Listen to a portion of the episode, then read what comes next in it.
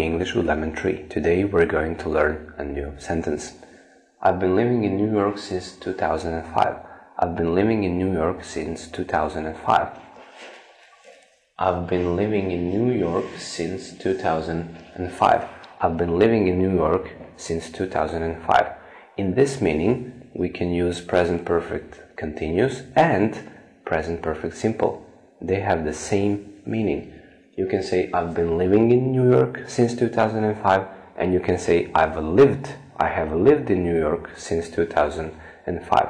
They have the same meaning, but if you use present perfect continuous, the focus is on duration.